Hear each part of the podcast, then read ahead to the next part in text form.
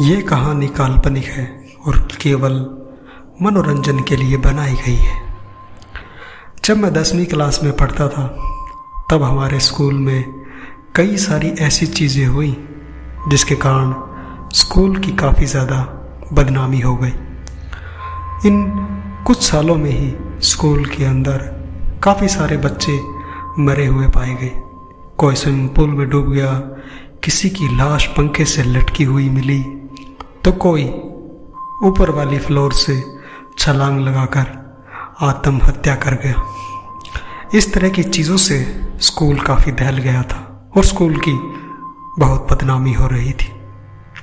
तो प्रिंसिपल ने मुझे, यानी कि सुनील, सुमित और निखिल को बुलाकर कहा, देखो बेटे, हमारी स्कूल की काफ़ी बदनामी हो रही है और मैं नहीं चाहता कि हम लोग पुलिस की मदद लें, क्योंकि अगर पुलिस की मदद लेंगे तो बात ज़्यादा बढ़ सकती है।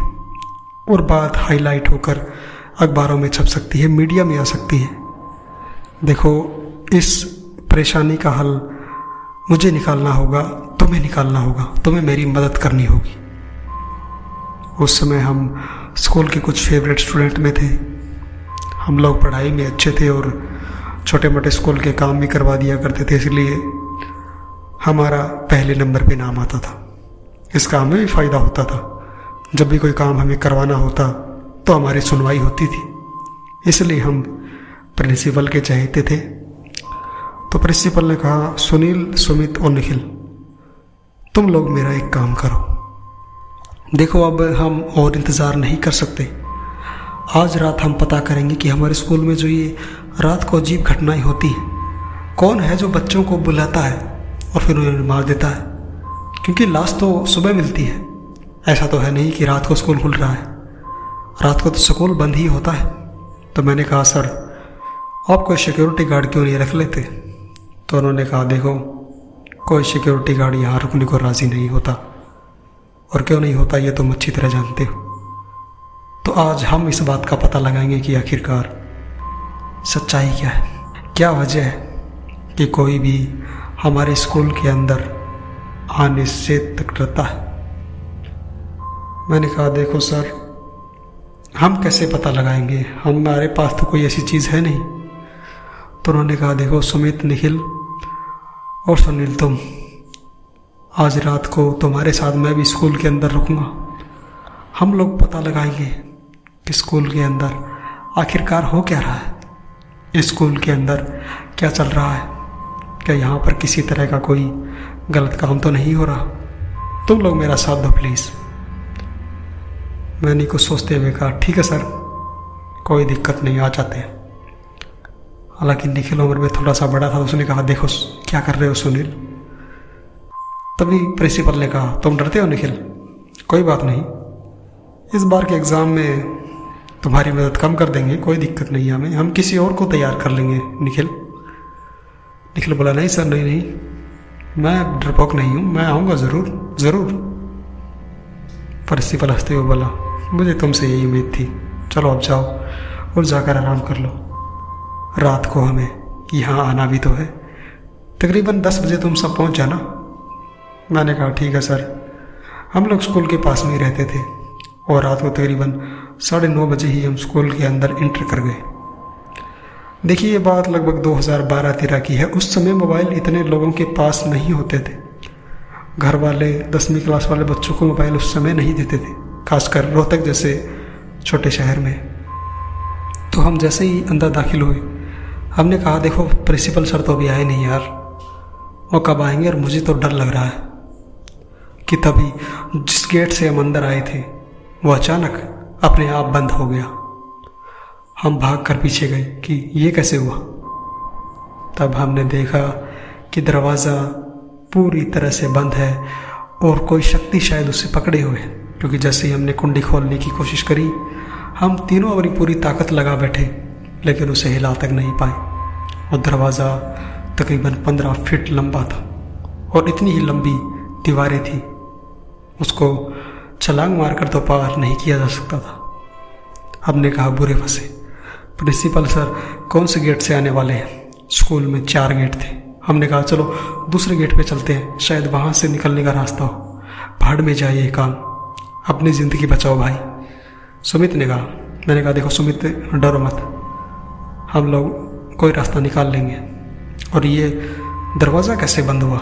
निखिल ने कहा। मैंने कहा, ये तो मैं नहीं जानता, लेकिन कुछ ना कुछ गलत तो ज़रूर हो रहा है। हम लोग भागते भागते जैसे ही प्रिंसिपल के ऑफ़िस के बाहर से गुजर रहे थे, कि ऑफ़िस का टेलीफोन बज उठा। वो लैंडलाइन फ़ोन था। मैं उसके पास गया और फ़ोन उठाया। तो प्रिंसिपल ने कहा, देखो बच्चों, तुम थर्ड फ्लोर पे चले जाओ और वहाँ मैं इंतज़ार करो, मैं आ रहा हूँ। इतना कहकर सर ने फ़ोन काट दिया। मैंने कहा, आ रहा हूँ, लेकिन कब तक आएँगे? ये कहकर मैंने दोबारा फ़ोन लगाने की कोशिश की। लेकिन सामने से किसी ने भी फ़ोन नहीं उठाया, कि तभी दरवाजे पर हमें एक आदमी नज़र आया। उसका चेहरा पूरी तरह सफ़ेद था, उसके हाथ में एक चाकू था और सर में उसके खून बह रहा था। उसे देखते ही हम तीनों इतने डर गए कि हम लोग चिल्लाते हुए इधर उधर भागने लगे। सुमित सबसे बड़ी गलती कर बैठा और स्कूल की बिल्डिंग के अंदर की तरफ़ भाग बैठा। मैंने से आवाज़ भी दी कि, सुमित, वहाँ मत जाओ। अरे, वहीं तो खतरा है।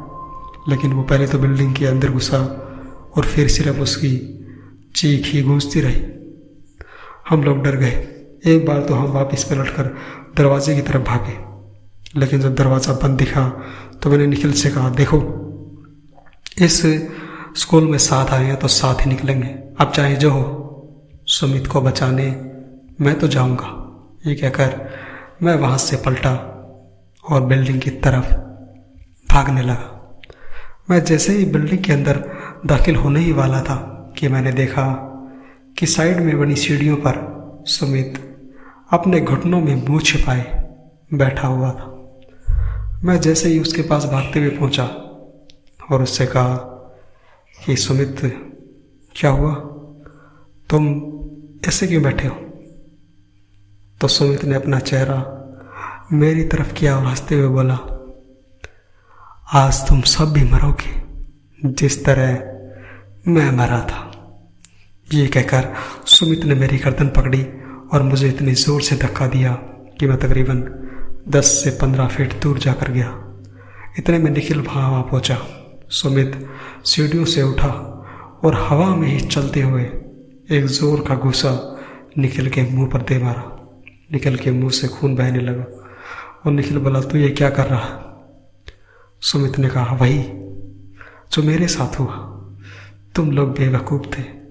उस प्रिंसिपल की बातों में आ गए। लोग, अब तुम लोग मरोगे। वैसे ही मौत मरोगे, जैसे ही मौत हम मरे थे। ये कहकर वो हंसने लगा और निखिल की गर्दन पकड़कर बोला जो नहीं भाग जाते यहाँ से? वो वैश्य दरिंदा आता ही होगा। तुम लोगों को अपना शिकार बनाने, वो जालिम आता ही होगा। ये कहकर उसने निखिल को उठाकर दूर फेंका और मुझ पर भी गुस्सों की बारिश करने लगा। उसने मुझे कई सारे गुस्से मारे। वो शायद गुस्से में था, लेकिन वो हमें जान से तो नहीं मारना चाहता था। उसने मेरी गर्दन पकड़ी और कहा कि सुमित, ये भी तो बेवकूफ़ है। ये भाग क्यों नहीं जाता यहाँ से? ये कहकर उसने मेरी गर्दन छोड़ी और भागते हुए स्विमिंग पूल में कूद गया। हम लोग वहाँ से भागे और स्विमिंग पूल की तरफ़ तेज़ी से दौड़ने लगे, क्योंकि स्विमिंग पूल में गंदा पानी भरा हुआ था। एक लड़के की मौत के बाद पूल बंद था, लेकिन सुमित अपनी सांस रोके पूल के अंदर जा रहा था। हम लोग उसके पीछे कूद पड़े और उसे बाहर निकाल लिया और कहा कि ये तू क्या कर रहा है? सुमित ने कहा कि मैं मैं तो उस कमरे में था। तो मैं यहाँ कैसे आया? मैंने कहा कि क्या हुआ था तुम्हारे साथ उस कमरे में? तो आखिरकार सुमित के साथ क्या हुआ था उस कमरे में? इसको जानने के लिए देखिएगा हॉन्टेड स्कूल यानी कि भूतिया स्कूल पार्ट टू जल्द ही मिलेंगे दोस्तों, मैं हूँ सुनील और आप देख रहे हैं सुनील हॉर स्टोरीज यूट्यूब पर। अगर स्पॉटिफाई या गाना पे सुन रहे हैं तो हमारे साथ यूट्यूब पर जुड़ जाइएगा।